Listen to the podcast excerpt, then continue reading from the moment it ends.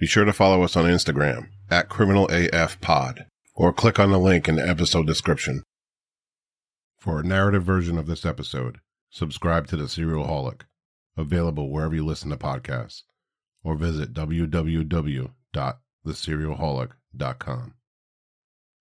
We travel back to the year 2000 in the land down under, where we discuss the most heinous and horrendous crime committed by a woman in the history of Australia, the only woman to ever be sentenced to life without the possibility of parole, Katherine Knight. I'm Dave Jarry. I'm Garrett Courter. And this is Criminal as Fuck.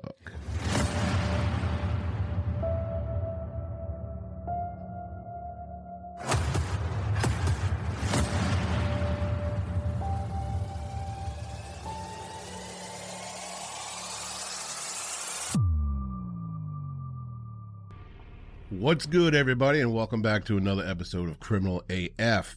Once again, I'm Dave Jarry, and with me, as always, is my co-host, Garrett Courter. Hello, Garrett. How we doing? So just a reminder that this is a true crime podcast. There will be talk of murder, rape, torture, arson, and pretty much any crime that would haunt you nightmares at any given moment. There will be detailed descriptions of said events, and there will be vulgar language. Like, fuck.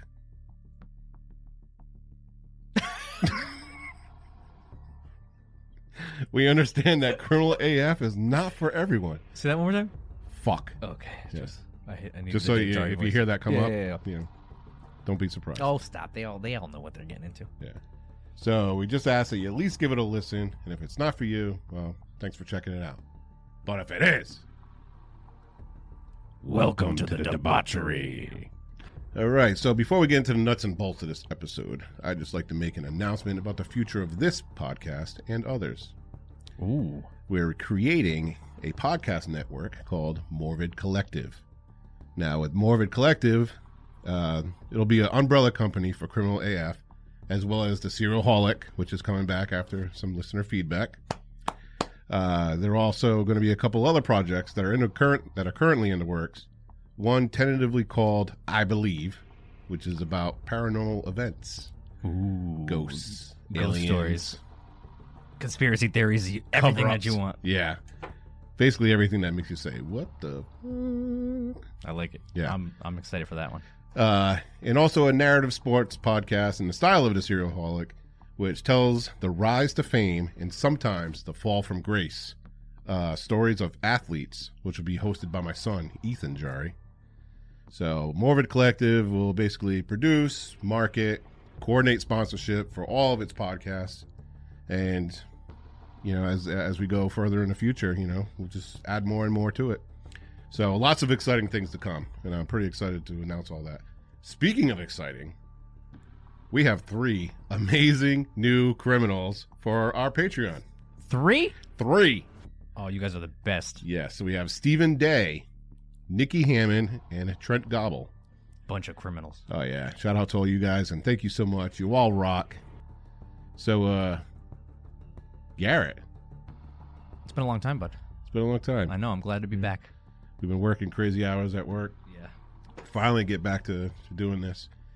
You got a Florida man of the day? Oh, I got a Florida man. Do you? Yes, all yes, right. Yes. Let's kick it off with the Florida man of the day.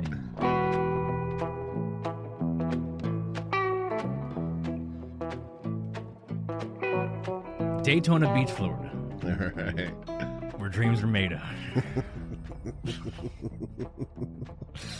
A Florida man has been accused of spraying his neighbors with roach spray and attempting to use nunchucks on them, hitting himself in the head instead over a loud music complaint.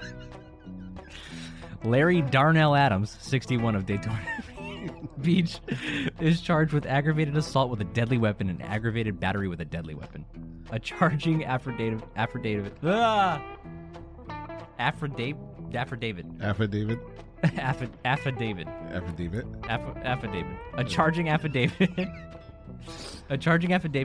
by a Daytona police officer states that the officer was called to a disturbance around 1:15 a.m. Monday to Adams' apartment building, where he spoke to 5 alleged victims. 5 victims, all women, according to statements. 2 of the women were sitting in a car listening to music to celebrate one victim's 18th birthday. Two of the other women who were related stepped out of their apartment and asked the women in the car to turn down the music. The fifth woman was nearby in the parking lot. As the women talked, Adams came out of his apartment and became verbally combative with the women. The affidavit said. The victims stood their ground as the defendant cursed and made various threats, one time threatening to air it out, the document says. I'm about to air this bitch out! Yeah. It reminds me of, you've seen Napoleon Dynamite, right? Yeah. You know Rex Kwon-Dong? He's like, you want a roundhouse kick in the face with these bad boys? You think you going to Starlight Lake? Yeah.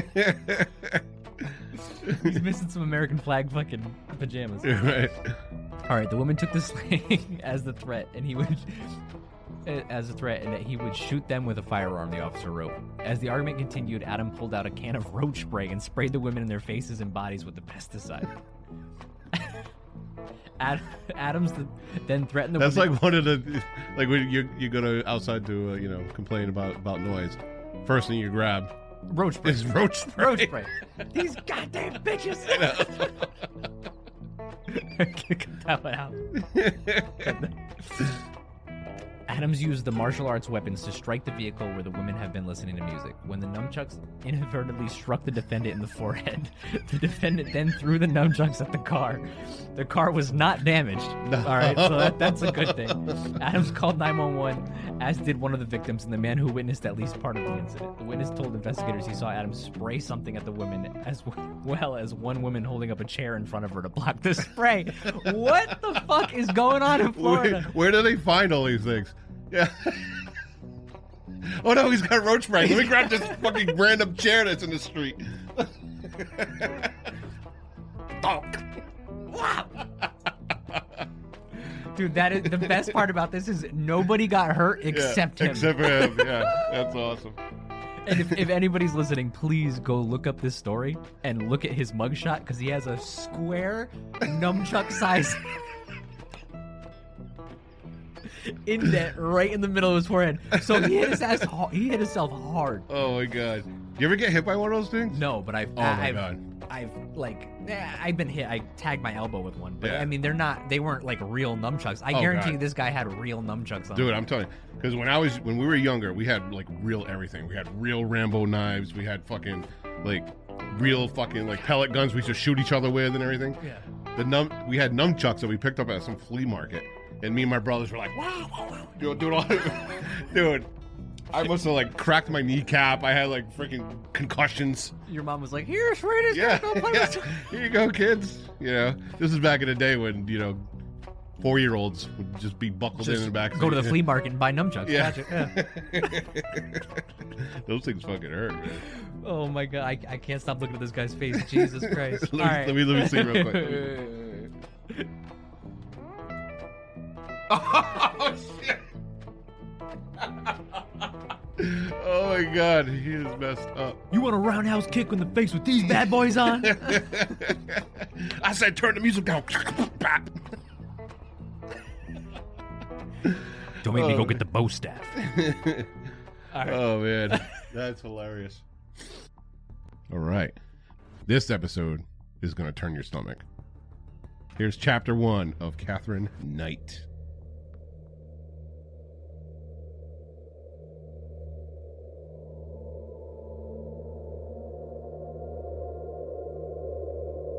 John Price was done with it all. The arguing, the fighting, and yes, even the sex. Katherine Knight was known as many things. Psychotic, kind, abusive, loving, vindictive, generous, awful, and giving. But when you ask all of her exes why they would stick around and deal with her Dr. Jekyll and Mr. Hyde persona, they all would say it was the sex. Nobody was better between the sheets than Katherine Knight. So taking a cast iron frying pan to the back of the head or a hot iron to the face was a risk worth taking for a romp in the sack with Kathy. But Pricey, as John was known around town, wanted it all to end. He wanted Katherine out of his house, but she was refusing to leave. They had a blowout a couple nights before. Pricey had woken up to Katherine standing at the edge of the bed, holding a butcher knife, and Pricey ran from his home to that of a friend. He called the police and he wanted her removed from his home, but the copper's hands were tied. You would have to get a court order to remove her, they said. What? From my own house? Pricey made several stops throughout his last day. Yes, his last day. It was February 29th, 2000. John Price would be dead within the next 18 hours. Pricey had a feeling. He knew that whatever was happening now, it was different from the blow-ups they had before. This one wasn't going to end well. Katherine told him as much. On his way to work, Pricey stopped at the Scone Court Chamber of Magistrate to get an AVO against Knight, but in hindsight, it was too little, too late. Pricey told a co-worker that if he didn't show up for work the next day, Katherine had done him in, showing him a now-healing stab wound to Pricey's chest. The co-worker begged Pricey to stay elsewhere, but if he didn't go home, Katherine would kill his children. When he arrived at his house on St. Andrew Street, Katherine's vehicle wasn't there. He could breathe a small sigh of relief. She wasn't anywhere to be found. No one was. Apparently, Katherine had sent his children for an overnight stay at her daughter's house. At least they were safe. Now he could relax a bit. Pricey went to a neighbor's house to hang out for a while and drink some beers before turning in around 11 p.m. Pricey drifted off to sleep. He was awoken in the early morning hours by Katherine, wearing some new lingerie. It was typical Katherine behavior. Threaten to kill everyone in sight, but eventually feel bad for saying it and offer sex as an apology. And for Pricey, maybe he wasn't done with the sex part after all. Once their lovemaking was finished, Pricey snuggled back into bed and shut his eyes. He was awoken a second time, with a knife in his chest.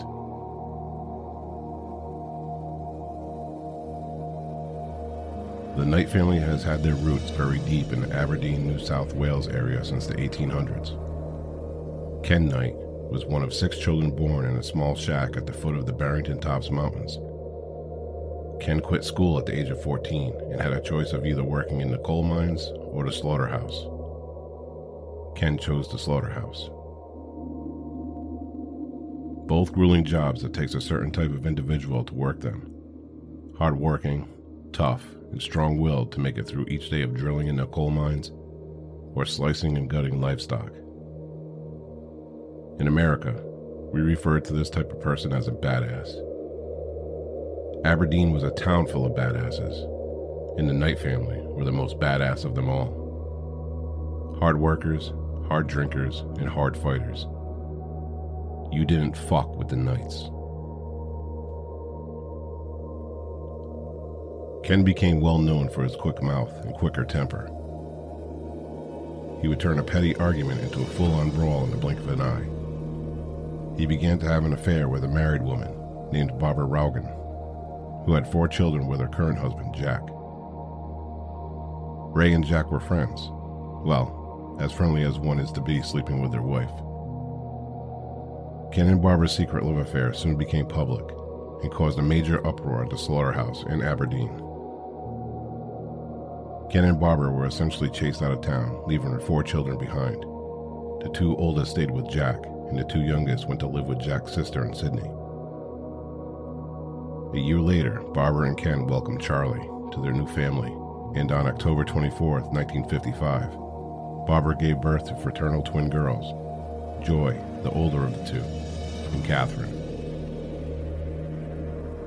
In 1959, Jack Roughan passed away, and Barbara's 2 older boys came to live with her, and by 1961, Shane completed the family.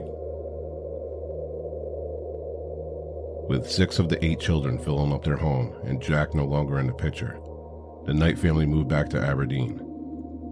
Ken picked up where he left off, working at the slaughterhouse, and Barbara tending to the children. The home life for the Knights was anything but storybook. Ken was an abusive alcoholic who would beat and rape Barbara up to 10 times a day. If she refused, He would knock her out with a punch and take what he felt was rightfully his. Reportedly, he would do this right in front of the children. Sexual assaults weren't just relegated to Barbara. Katherine claims from the time she was 4 years old until the age of 11, she was raped by several members of the family, excluding her father. Katherine and the other Knight children learned very early that in order to get what you want, you didn't rely on good grades or doing your chores. You took it by any means necessary. Katherine learned to fight, both with words and with her fists, and as she got older, Katherine would become known as the most badass of the Knights.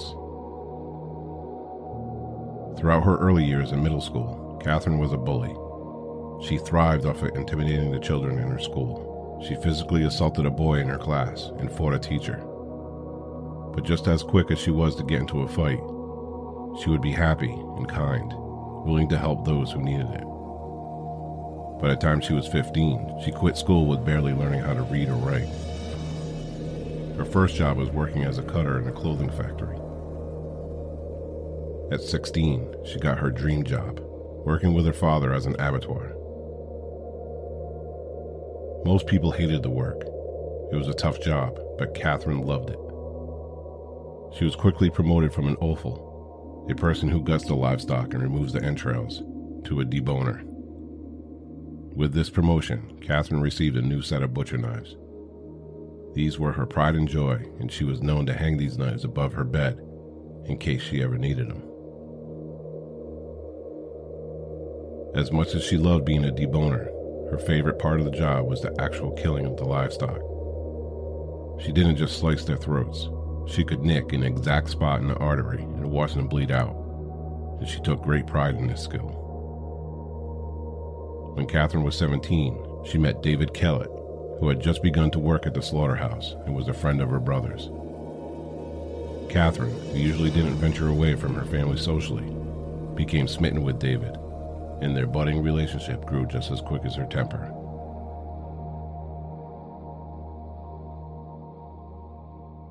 What an interesting lady. Yeah.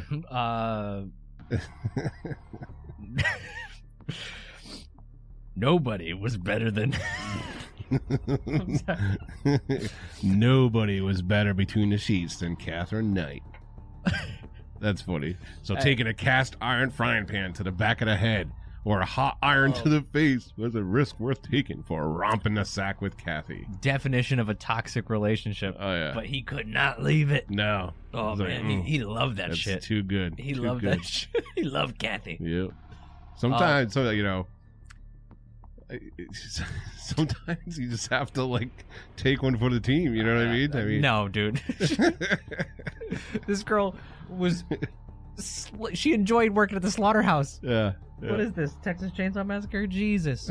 No, very interesting woman. Now, the whole thing with, now you got to think of this town. It's basically two jobs in the entire town. Yeah. There's the coal mine and there's a slaughterhouse, and the coal mine was actually the preferred choice to work at, so the slaughterhouse. That's telling you something too. You had to get black lung than work at the slaughterhouse. Exactly. So to work at the slaughterhouse, you had to be a particular kind of person. You know what I mean? Dude, she loved it. Yeah. And she freaking thrived. She's like slash dash, Dude. Now, in this town, you gotta think, people are cutting up freaking animals all day long. They're working in freaking mines. You're gonna have a lot of roughnecks. In this town, and that's all it was. It was predominantly just these professions. So everybody in this town is pretty much a fucking roughneck. You just don't want to roll into town and walk into the pub and be like, yo, what's up, motherfucker? You know what I mean? Because you're going to get fucked up. Now, the Knights, out of all this town of badasses, the Knights were known as the badass. You didn't fuck with the Knights, Yeah, you also didn't, their own... yeah. No. And Katherine was known to be the queen badass of the Knights. Like, when as she got older, like, she was fucking tapped, you know? Like, if you crossed her in any way, she would fight you like a man. It's crazy, too, when you look at her picture, because she looks like a typical 80s mom. Yeah. That goes, like, and takes those glamour shots at the mall and shit. Like, she doesn't look like, when like you hear the story and you're like, and then you see the pictures of her and you're like, what? Yeah, exactly. It doesn't make any sense. Yep. Now, her poor Pricey, he looks like a straight-up Australian if there's anything. Right. Got teeth in his hat. He was, he would be a stunt double for Crocodile Dundee. Yeah. At the same time, like, if you crossed her, like, she's coming after you. Yeah. You're not getting away with it. But on the other hand, she was known to be one of the most kind and giving people. You know what I mean? So there was definitely a Dr. Jekyll, Mr. Hyde going on here. And I think it resulted... Maybe a little bipolar. Well, yeah, that too. But I think it resulted from, you know, particularly men. You know, she had, like, a real problem with men. Like, her mother... Like, hated sex, hated men, and she made it fucking known. Yeah. And she witnessed that stuff, too. Right. And, the father would rape the mother up to 10 times a day in front of the kids. Yeah. Not even giving a shit. Knock her ass out, fucking take her right there at the fucking kitchen table, you know? Jesus. So, in normal day-to-day, like, Katherine, you know, like I said, she'd be giving, you know, help other people. But when it came... That switch... Yeah. But as soon as you crossed her, or she felt crossed... You better, like, run, because she will, I mean... Yeah. Imagine waking up to your significant other with a butcher knife. Yeah. A butcher knife? Like, oh, you want to run your mouth? Yeah. No way. What'd you fucking say to me? Yeah. Also, too, you know, first step, when you look at the story, sexually abused as a child, just like every other story that we've actually done on this podcast. Mm-hmm. It's so sad that no one was there to protect those kids. I love the fact that she was the bully in class too. Yeah. Like, normally, like, you know, vice versa, like, they're usually the bullied kids in school. No, she was the bully. Right. She was the one who was doing the messed up stuff. Right. Now, growing up, and she'd bully boys too. Yeah, she fought a teacher. You know, a male teacher. You know, you don't mess around with her. You know. Now she, you know, obviously she was a fraternal twin. And her sister was more of like the tomboy, you know, more down to earth. You know, she had a little bit of temper too, I guess, but, you know, she wasn't like too bad. And like Katherine was just fucking savage, you know. We'll talk about it a little bit later, but Katherine and her mother had a very close relationship. So it's almost as if Barbara's views on men and marriage and how to run a household and all that kind of thing, like, Katherine would take that to heart, and that may have escalated a lot of altercations. Yeah, she probably also heard her mom run her mouth, like, this piece of crap. Blah, blah, blah. Yep, she was. Oh, absolutely. So so we'll talk a little bit more about, you know, her relationships in chapter 2.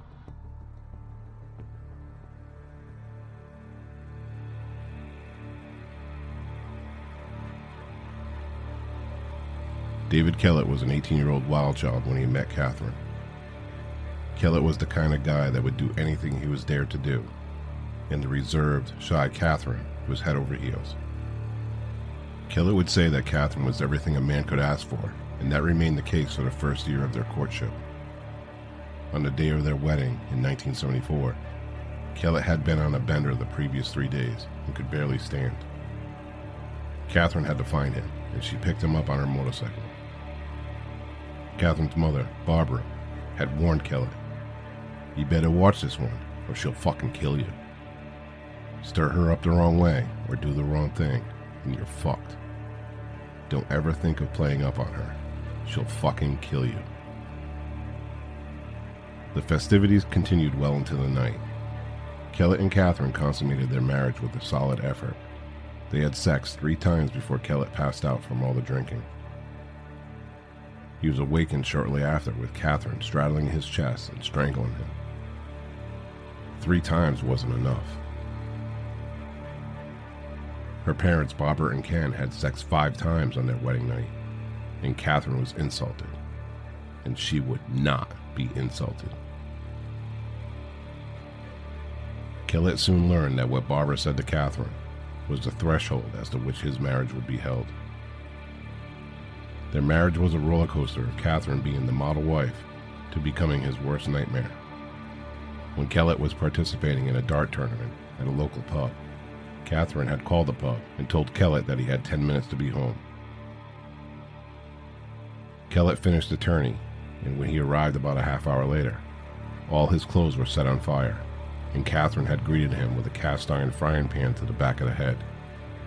Kellett was able to make it to a neighbor's house, where he was then brought to a hospital. He spent a week in the hospital with a fractured skull. Katherine avoided charges when she apologized and promised not to do it again.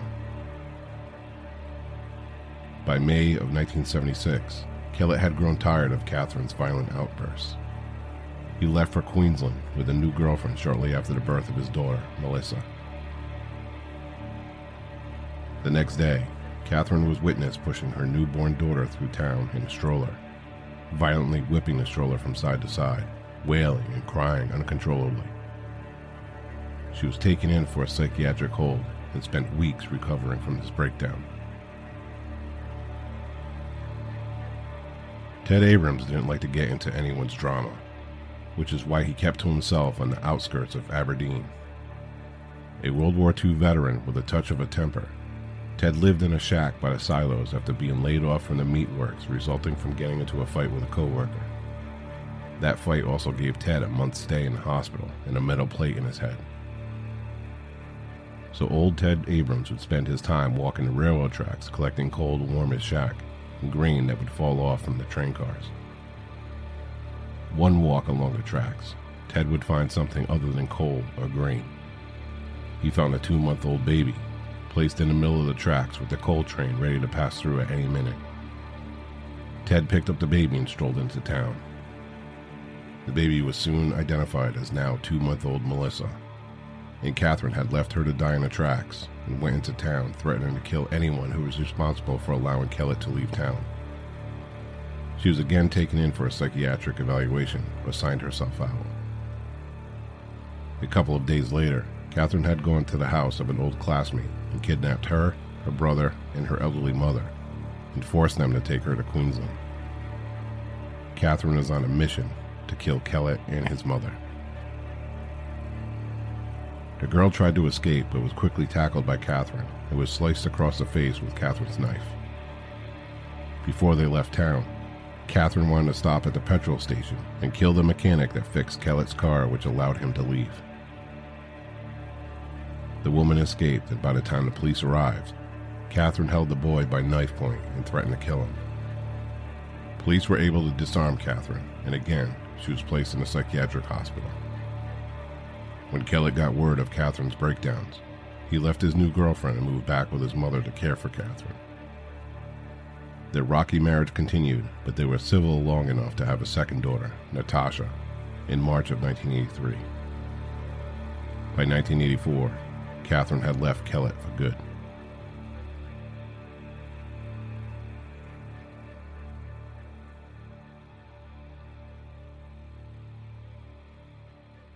So I just want to say this right off the bat, that the highlight of this chapter was when Barbara told David Kellett, "You better watch this one, or she'll fucking kill you." You know? Foreshadowing there. Yeah. So go ahead and marry her. You know. Yeah.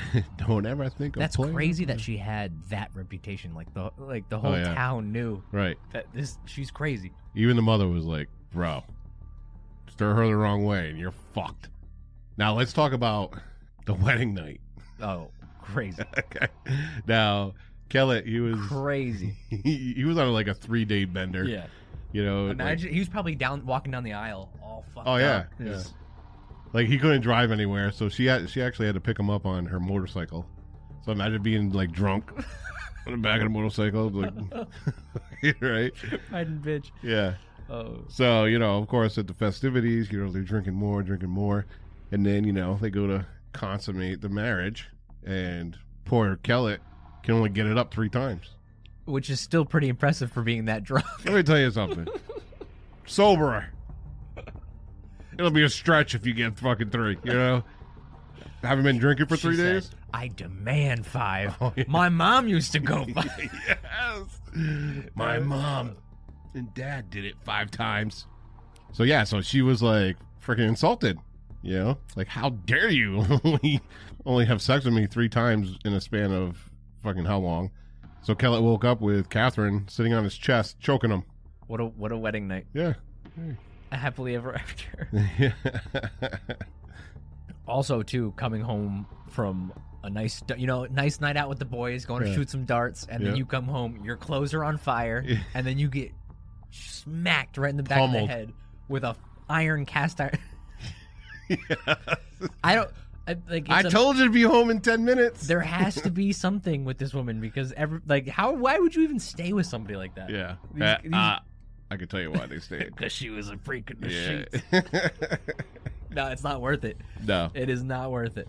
So then he, you know, he goes to the hospital for like a week. Yeah, he was in the hospital. He was for a week. You know, with a fractured skull, and somehow she begged and pleaded and promised it would never happen again, and he went back to her. Well, that's a recurring theme in this story too. Yeah. You know, the begging and pleading. Yeah. So eventually Kellett had enough of this bullshit. He got a new girlfriend, and he ditched the whole state. He left New South Wales. He went up to Queensland. But this was right after the... He couldn't even break up with her. Nah. He was afraid to break up with her, so he just found a new girl and dipped out. Yep, bolted. But unfortunately, you know, this was right after the birth of their daughter, you know. So, yeah. I mean, at this point, I can kind of understand how she would be pissed off. Not to the point where she's flipping the baby carriage around with the baby in it. Yeah. You know? Yeah. Yeah, so she did a little stay there, and then now, thank God for Ted Abrams. You know, he's walking along those railroad tracks, sees a little baby sitting on a railroad track. That's crazy. And, you know, and this is like the coal train, you know, so it's on a fucking schedule. And apparently from all reports is that train was like within... coming through. Do you think, like, since she had the reputation in town, do you think, like, when he walked, he was like, "Oh, I bet you that's Catherine's baby. Yeah, that's got to be Catherine's baby. Damn it, Katherine! Come on, not again. Kathy at it again. How many times? How many things do we not know about that happened in this town with her? You know what I mean? That didn't get reported. Yep. She was actually taken into the psychiatry ward for that, but she signed herself out. However the fuck that happens, but. She signed herself out. Yeah. Oh, you tried to kill your 2-month-old and you were threatening people in town? Yeah, go ahead and sign yourself out. But that's, you know, that's just the icing on the cake. You know, she... Well, you missed 2. No. Right after she got out of the psych ward, then she went and kidnapped her older classmate two couple days after. Yeah. Yeah. Yeah. I guess, you know, slashed her in the face with one of her butcher knives. She loved those knives, bro. Yeah. Loved those knives. So, you know, after a while, you know, Kellett came back because they felt bad, you know, for leaving her and Katherine, you know, basically flying off the deep end. So they stayed together for a while longer. They ended up having, you know, another kid. But then finally, Katherine was like, yeah, I'm done with you. I'm moving on. But you know what? If I was Kellett, I'd be like, oh, fuck. I know. Thank God. He over his shoulder. He's probably like halfway across Australia, just still looking over his shoulder. Still looking over his shoulder. PTSD from cast irons. Probably to this day, he's probably like, I know she's in jail. I know she's not getting out, but goddamn, she's probably going to show up at my doorstep one day. That's crazy. Yeah, that's crazy. You know, she moved on from Kellett, and she gets into a couple more relationships, and we'll talk about those in chapter 3.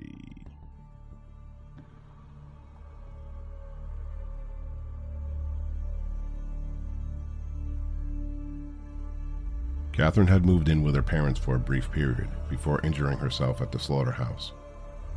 Unable to work, she collected disability payments and moved to a new house. In 1986, Katherine met Dave Saunders, a 38-year-old coal miner. A few months into their courtship, Saunders moved in with Katherine, but he kept his apartment. This would be a topic of contention between the two throughout their relationship. Katherine would easily become angry with Saunders, wondering what he was doing when they were not together, and questioning if he was bringing women to his apartment. Katherine would kick him out of her house time and time again, but would quickly apologize and beg him to come back. A year into their relationship, Katherine became angry with Saunders and picked up his 8-week-old dingo pup and sliced its throat, simply to remind Saunders of what she would do to him if he ever crossed her, and then hit him with a frying pan. They reconciled after this abuse, and in 1988, they had a daughter, Sarah, which prompted them to buy a house together. Katherine's taste in decorating was left to be desired, as she adorned the new house with various items such as animal skins, skulls, pitchforks, and machetes. Another blowout resulted in Saunders catching an iron to the face, enough to leave a lasting mark, and Katherine stabbed him in the abdomen with a pair of scissors. Saunders fled the relationship and went into hiding for fear of his life.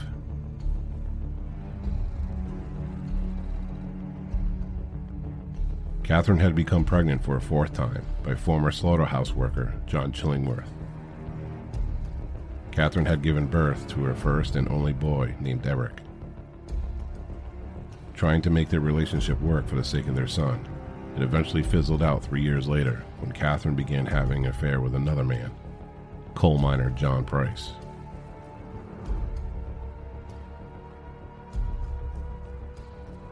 Known around town as a hard worker and generally a good guy, Pricey, as he was known, had a previous marriage that ended a decade earlier and still maintained a cordial relationship with his ex-wife. His 2 older children had lived with him, and his youngest lived with his ex. Even though Pricey was well aware of Katherine's violent reputation, the 2 began a relationship because, as we stated earlier, Katherine was very skilled in her way around her bedroom. The relationship was going well to start off. They were very laid back and had lots of fun together. By 1998, after Pricey refused to marry Katherine, she had videotaped some expired medical kits that Pricey had taken from the rubbish bin at work and sent the video to his management at the coal mine. Pricey, who had worked at the mine for 17 years and never had any discipline issues, was fired from his job. Pricey kicked Katherine out of his house the same day, and news spread throughout Aberdeen of what Katherine had done. After a few months, Pricey and Katherine reconciled, but Pricey refused to let Katherine move back in. His friends, upset that Pricey allowed her back into his life, would no longer hang out with him. The violence and fighting would escalate between the 2, with Katherine vowing she would not leave the relationship until one of them died.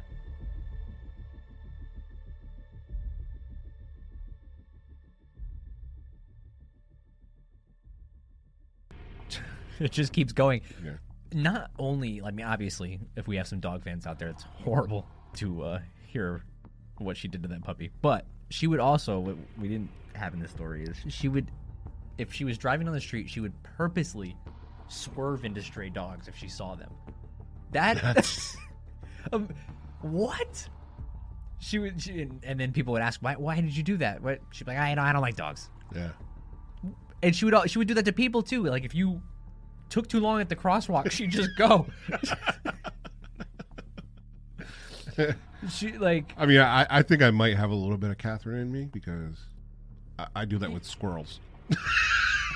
Well, you're not going to crash your car for a squirrel. No. But I mean, I would at least try to avoid a dog.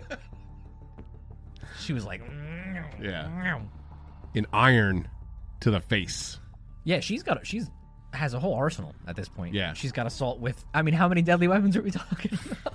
She should probably check with that guy in Florida and borrow his nunchucks. I'm shocked she hasn't been, like, I know she's did time in psychiatric wards, but like the fact that she hasn't been arrested for like a considerable, a decent charge to actually spend some jail time is crazy. Right. How is she getting away with all this? She sweet talks them and they drop the charges. They don't press charges against her. She an iron to the face would hurt. Yeah. Now, she must have, like, kung fu grip, bro. I'm telling you, to get away with all this. That's crazy. she would apologize and be like, "Oh, come back. I'm sorry. It won't happen again." And you know, put on her magic. She's what? She's up to 4 kids at this point too.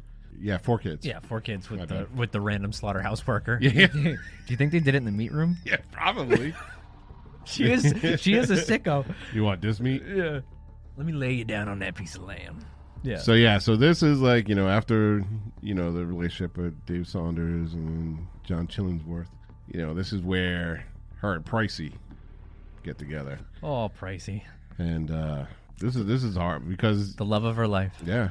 Now everybody pretty much around town, they fucking love this dude, you know? Yep. I'm sure, you know, like we discussed, you know, living in Aberdeen, you know, it's a rough area. Yeah. And I'm sure Pricey, you know, had his like little scraps here and there, but all in all, if you look to picture him, he is Australian in a picture. Yeah, 100%. Right. You know, but all in all, he's a well-liked person in the town. Like he knew Catherine's reputation for violence and everything like that. There was another reputation that probably drew him in. So. That's what he was looking at. But yeah, so we'll go into a little bit more of her relationship with Pricey. And ultimately, his final downfall in Chapter 4.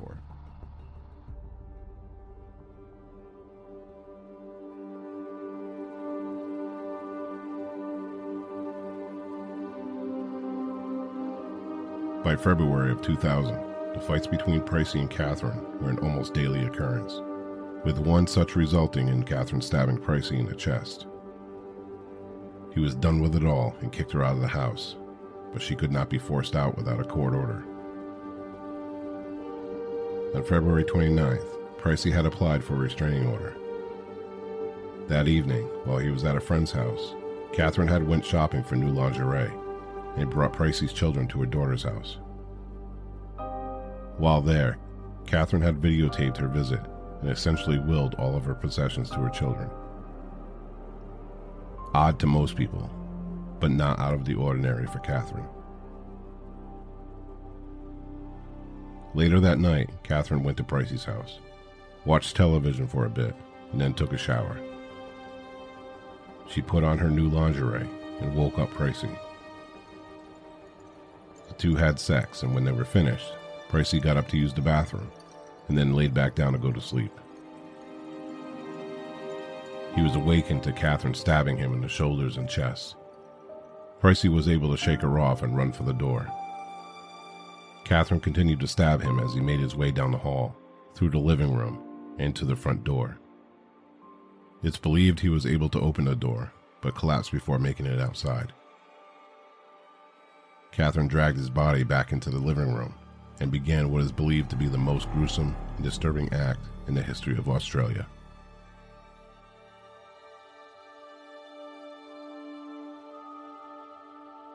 At 8 a.m. the next morning, Pricey's truck was still parked in his driveway. Neighbors and co-workers who lived nearby knew that Pricey always left for work by 5:30 a.m. A co-worker had gone to his house to check on him and noticed blood on the front door handle. A neighbor came over and tried to look through the windows but couldn't see much. Police were contacted and they made entry into the house. It was dark inside, and the only noise that could be heard was the hum of the air conditioner. The officers could smell the rich, iron scent of blood as they entered into the living room and saw the blood-soaked body of a man. It appeared that he was decapitated. There was a curtain in the doorway that separated this room and the kitchen. As the officers pushed the curtain aside, their hands were covered in blood. This was not a curtain separating the two rooms. It was the full-size skin suit of John Price, hanging by a meat hook. In the kitchen, it appeared as someone had prepared a family meal. Meat and vegetables were placed on 2 plates, ready to be eaten. The officers lifted the top of a pot sitting on a stove, and inside was the boiled head of John Price. Searching further into the house, police discovered Katherine Knight, passed out and snoring on the bed. There were empty pill bottles next to her. She was brought out of the house and sent to the hospital to pump her stomach. So what in the hell happened in this house last night? After stabbing Pricey to death, Katherine, a skilled and proficient abattoir, masterfully skinned Pricey's body from head to toe, including his ears, nose, fingers, toes, hair, and genitalia, to create a perfect skin suit. The one spot of skin that remained on his body was the small square on his chest where she had stabbed him earlier in the month. She hung the skin suit in the doorway, facing the kitchen, as if to have him watch her do what she had planned next. She cut off his head, sliced meat from his thighs and buttocks, and made steaks. She then prepared a stew, potatoes, carrots, onions, all placed in the boiling water along with his head. She cooked the meat in the oven, and when all was done, made plates of meat and stew for Pricey's children to eat when they returned to the house. There was also some of the meat and stew thrown outside. Some believe it was for the dog to eat. Others believe that Katherine made a plate for herself, but decided to throw it out. Thankfully, police had intervened before Pricey's children consumed his remains. All in all, Pricey was stabbed at least 37 times, striking several organs, and his skinless, headless body was posed. The pot on the stove was still warm, meaning that the meal was prepared that morning. Katherine was subsequently charged with murder and was offered a plea of manslaughter if she pled guilty to the crime. She decided to plead not guilty, and a trial date was set. During jury selection, Katherine shocked everyone when she changed her plea to guilty, avoiding a trial. And although she pled guilty, she still maintains that she has no recollection of committing these horrendous acts. She was sentenced to life in prison with no chance of parole. As the judge stated, she will never be released. Katherine Knight is the only woman in Australian history to receive a life sentence.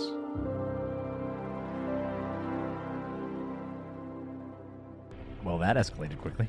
Yeah. I don't know, like, at this point she's stabbed and hurt and used irons and cast irons and all these things and hurt and stabbed multiple people.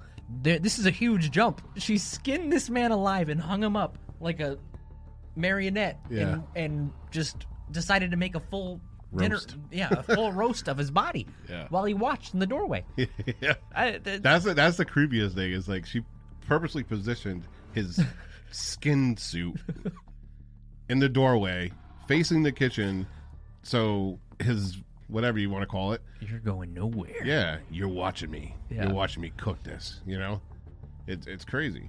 Now, one of the things that I see online a lot, you know, they call her like the Australian cannibal, and you know, all, you know, Australia's Hannibal Lecter and all this other kind, yep, of stuff.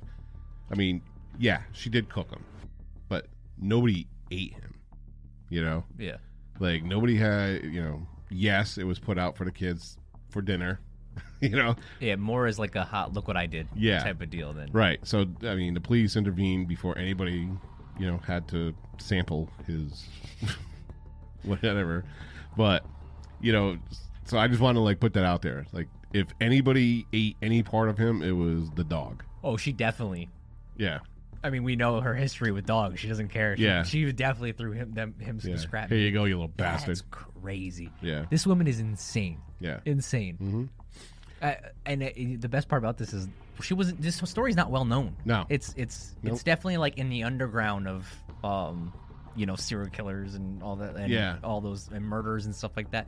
And yeah, this story deserves to get more. Oh, absolutely. Like I personally, like I know a lot of stories about murders and serial killers and stuff. I never heard of this story. Actually, somebody on TikTok, her name's Kaylee from Louisiana. Hello, Kaylee. She actually mentioned this to me, and I'm like, oh, let me look at, you know, maybe we'll add it to the list and everything. And I started reading about it, and I'm like, fuck, we have to do this. This is like crazy. You know what I mean? Dude, imagine all those years being like a slaughterhouse worker. She probably carved that man up, yeah, like it was nothing. Well, it says in here, like, she carved him, like skinned him so perfectly. Yeah. You know, she cut steaks out of his butt. Yeah, and there was only one little spot on his body that wasn't skinned. Yeah, and it was where she stabbed him. Yeah. Previously that month, as like a little fuck you, you know, here's your little souvenir. I didn't even think of that. I'm taking a rest. I didn't even think of that. Jesus. Do you think that she actually wanted to kill herself, or was it like part of the? No, right? That's what I don't think so either. I think it was all part of the act. Oh yeah. No, she didn't want to kill herself, because if she did want to, I didn't mention it here in the story, but after she stabbed him and you know, in the middle of the night, she went to the next town over and withdrew $1,000 from his bank account. Mm. Why would you withdraw money if you're gonna off yourself? I don't know. I don't think she was in the right sentiment. After she stabbed him and actually took his life, her mindset was gone. Yeah. She, like, whatever crazy was building up to this point. Yeah. The moment she realized that she killed him, everything came out at once. I mean, that's just my take. I mean, if you're going to off yourself, why bother going to the ATM? But, you know, like you said, who the hell knows what she was thinking? I'm going to get a little political here, too. It's crazy that out of all this time, she's the only woman to receive a life sentence in Australia. That just goes to show you the difference in, like, how we handle in America, like criminal behavior in America compared to other countries. Right. I mean, how many women do we have on life sentences? A lot. Oh, yeah. Now, she definitely deserves a life sentence. She does Thousands not deserve to be. Yeah, she does not deserve to be anywhere near anybody. Yeah. But it's just. I heard she's like a pod boss. Oh, come on! Of course she is. Like, she runs that prison. Why were they even letting her in Gen Pop? I know. She's the big boss. Yeah, but no, I mean, imagine the pile of ramen noodles and Pop Tarts, you know, and the little shower shoes that she's got. She's got Crocs galore to the ceiling. Yeah, she's just handing them out. Oh, you want some shower shoes? Okay, well, you gotta do me something. You gotta do me a favor. But yeah, I mean, in America, like, the sentences are, I mean, we're used to them. Yeah. So life sentences are not that. That, like, doesn't shock us at all. Right. But I mean, like, you know, first woman ever to be sentenced to life in prison. Now, if you look in, like, South America, there's a serial killer that murdered over 300 kids, and he did a plea deal where he only served like 22 years. That's cartel. You know what I mean? Cartel influence is big on that one. But even what was it? Pedro. I'm drawing a blank right now. Pedro something. But yeah, I mean, he has countless of bodies, and he only served like 10 years. Yep. You're like, all right, see ya. You know, and nobody knows where he is now. He's probably off somewhere else, fucking killing people. But whatever. But yeah, like, it's shocking that if this would have happened in the United States, yeah. But especially in a death penalty state, yeah, she would have been like, yeah, she would have been, she would have definitely got the death penalty. Yeah, but at the same time, that's not really that shocking. No, no, I mean, we hear crazy stories all the time. I mean, that's what we do here. Yeah, that's true. It's interesting. It's just such an interesting story. This one intrigued me a lot. I'm glad that we came across this one. Yeah, this is really a good one. So, yes, that'll do it for Katherine Knight. Thank you, everybody, for tuning in. I hope you enjoyed it. Just a reminder, to become a criminal on Patreon, visit patreon.com/criminalAF. There's 4 tiers. You can donate as little as $2 a month to help the podcast. And for those who select the Kemper and Bundy tiers, you get an exclusive I'm a Criminal Patreon shirt to rep your favorite podcast. And Exclusive. Like, nobody else will get these except for the Kemper and Bundy people. Now, for everyone $5 and above, you'll get our Patreon-only episodes called True Crime Fast Facts, where we discuss current true crime events. And that's all at patreon.com/criminalAF. You can also gift us a one-time donation through PayPal on our website. Just go to criminalafpod.com and click on the donation tab. Any and all donations are greatly appreciated. Absolutely. Please go follow us on all of our socials. On Instagram, it's @CriminalAFPod. Twitter, it's @CriminalAF. TikTok, @Criminal_AF. And if you love what we're doing here, please leave us a review on Apple Podcasts. click 5 stars on Spotify or wherever you listen to podcasts. Your positive reviews bring awareness and bump us up in the rankings. Absolutely. And if you're watching us at Criminal AF on YouTube, like and subscribe so you know when our next videos drop. And be sure to leave a comment.